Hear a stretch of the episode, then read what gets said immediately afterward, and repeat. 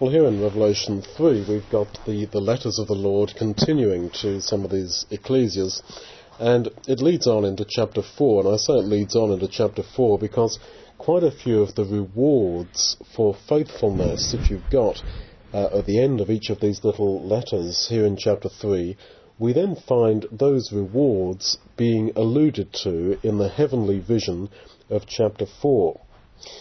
But before we go and have a look at that, I want to just remind us of something that I, I said when we spoke about Revelation 1 and 2, that I suggested then that Revelation is talking about the situation in the lead up to AD 70.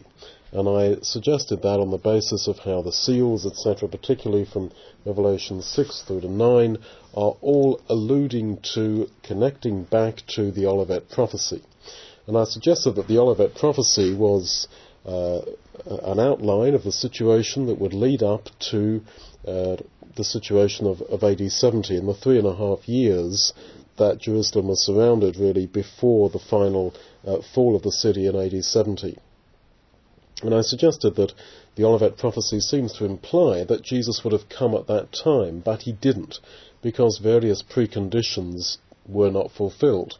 Could have been the repentance of Israel, the gospel didn't really go into all the world, and therefore the end could not come. Could have been lack of spirituality amongst the believers.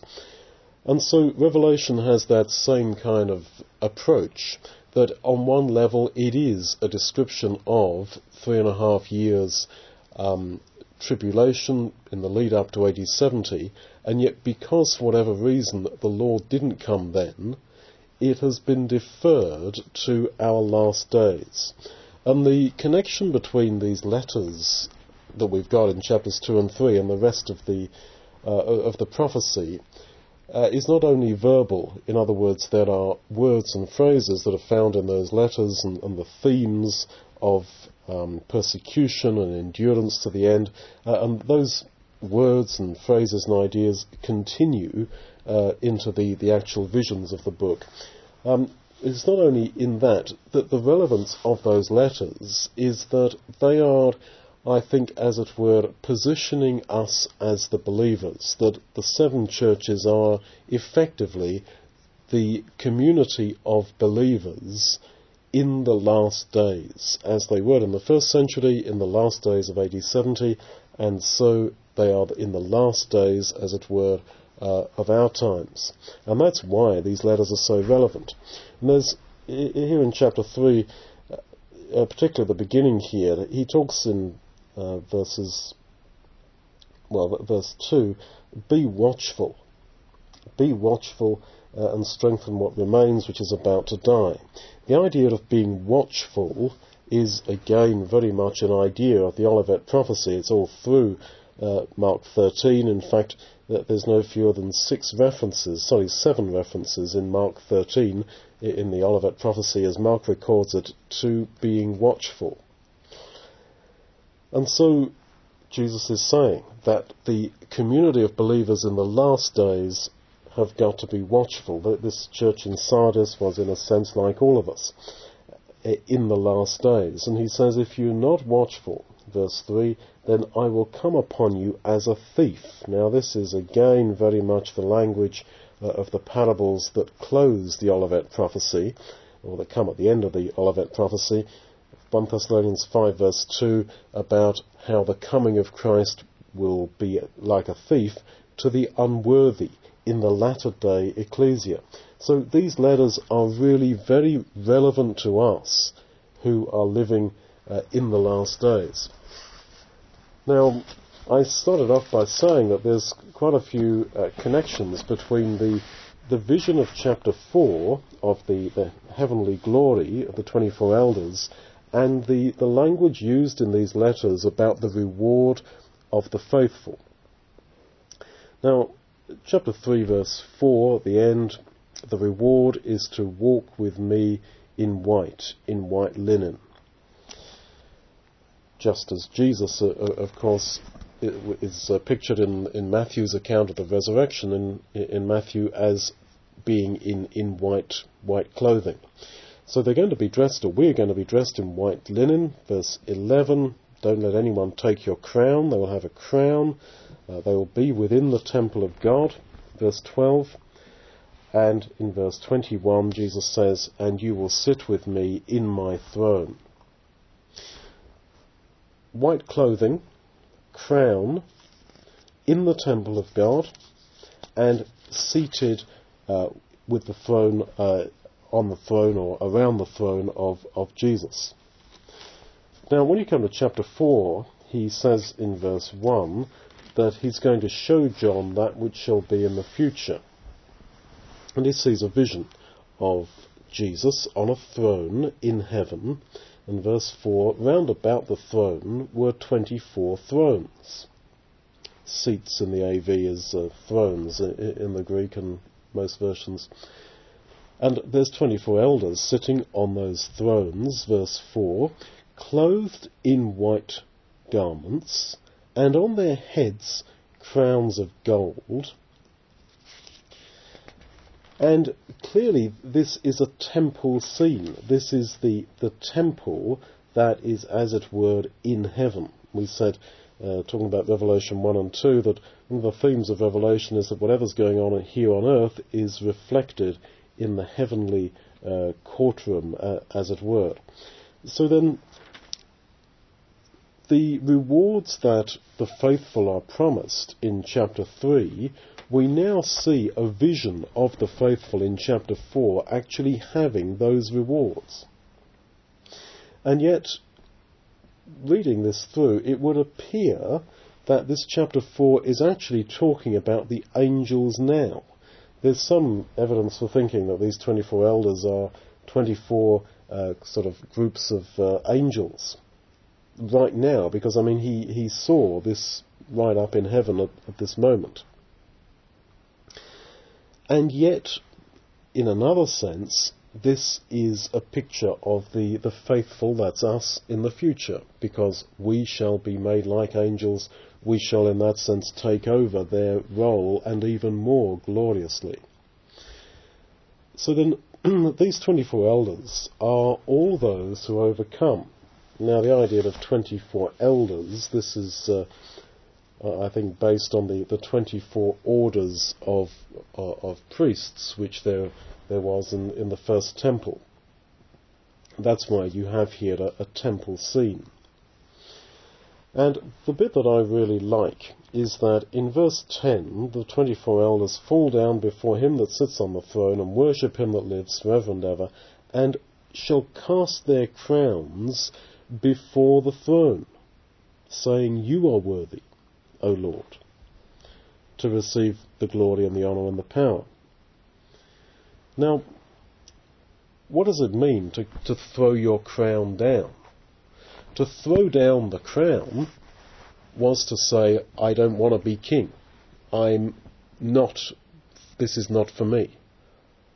They throw their crowns down before the throne it's really saying, I am not worthy. You have given me this reward, but I am not worthy.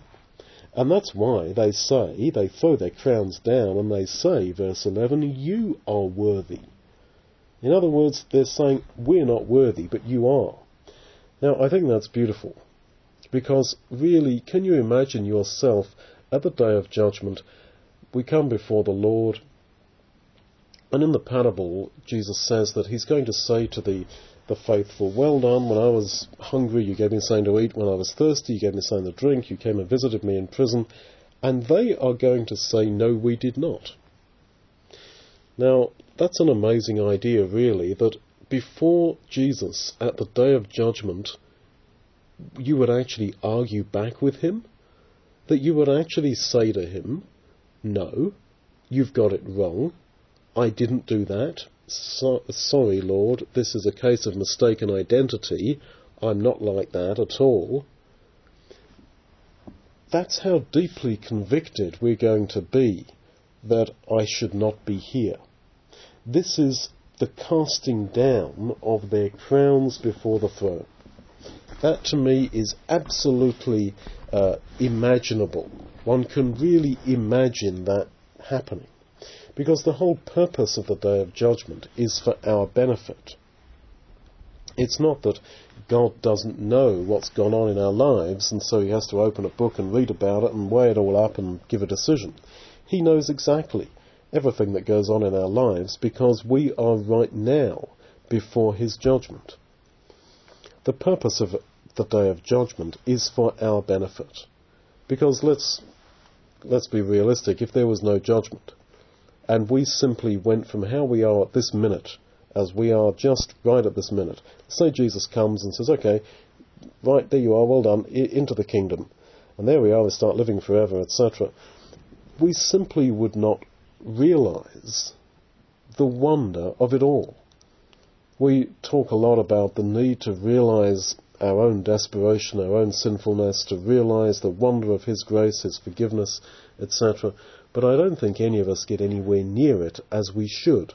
And that's why we need the day of judgment for our education. I think also for our education not only about ourselves, to as it were get in touch with, with yourself kind of thing, but also to understand so many other things. I think when uh, some of my brethren see, see me going into the kingdom, uh, they're going to learn an awful lot. Because, um, you know, there's some of them convinced that I, I will not be in God's kingdom. Um, uh, and so it is for our learning and for our education, it seems to me. And so out of that judgment process, there comes this conviction of sin, of, well, let's say, of unworthiness. I should not be here. Casting down the crown, and yet also the rejoicing in that great salvation that has been wrought for us. And of course, an ever deeper understanding, verse 11, you are worthy. You are worthy um, to receive all this glory and honour and power, not us, because we throw our crowns down. It's interesting that uh, they shall cast their crowns before the throne. You could understand that Greek tense there as implying this is done more than once like they kept on throwing their crowns down, uh, as if they are sort of uh, we, let's say we, um, will in an ongoing sense be be convicted by this, this sense that I should not be here. And there's an interesting uh, insight into all this at the end of Isaiah 45, where the prophet says that unto me, to the Lord, every knee shall bow and every tongue shall confess. And that is quoted, as you know, in the New Testament and applied to the, the final day of judgment. And having said that, this is Isaiah 45, verse 23, that unto me every knee shall bow, every tongue shall swear, only in the Lord shall one say, is righteousness and strength. In the Lord shall all the seed of Israel be justified and shall glory. So, having bowed the knee in unworthiness, this is another metaphor for casting your crown, and every tongue shall swear or confess as it's translated in the New Testament, I think that confession is of our own unworthiness. And then 24, only in the Lord shall one say, Do I have righteousness and strength, if you follow the RV margin then we will realize what imputed righteousness is really all about. Wow, he counts me as righteous. It is only, only in the, in the Lord that I have this righteousness. And of course, how do we become in the Lord? How do we have this righteousness imputed to us? Baptism into Christ. And you see that again really taught in here in chapter 3 of Revelation, if you just get back to uh, Revelation chapter 3, um, verse 4, you have a few names in Sardis who did not defile their garments, and they shall walk with me in white. Um, I don't think that means that they uh, kept their nose clean from any sin, because they were human and I'm sure they sinned. So how did they keep their garments white? I think it means rather that they maintained their faith in the wonder of the fact that we are clothed in the righteousness of Jesus. That, I think, is the point.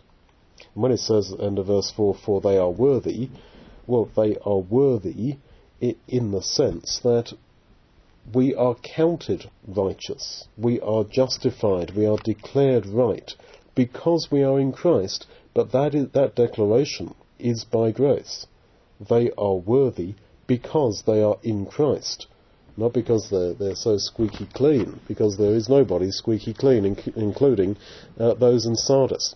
So then they walked in white in this life, in the sense that they believed in this imputed righteousness, and they shall walk with me in white in the future. And that's picked up again towards the end of Revelation in the visions of the kingdom.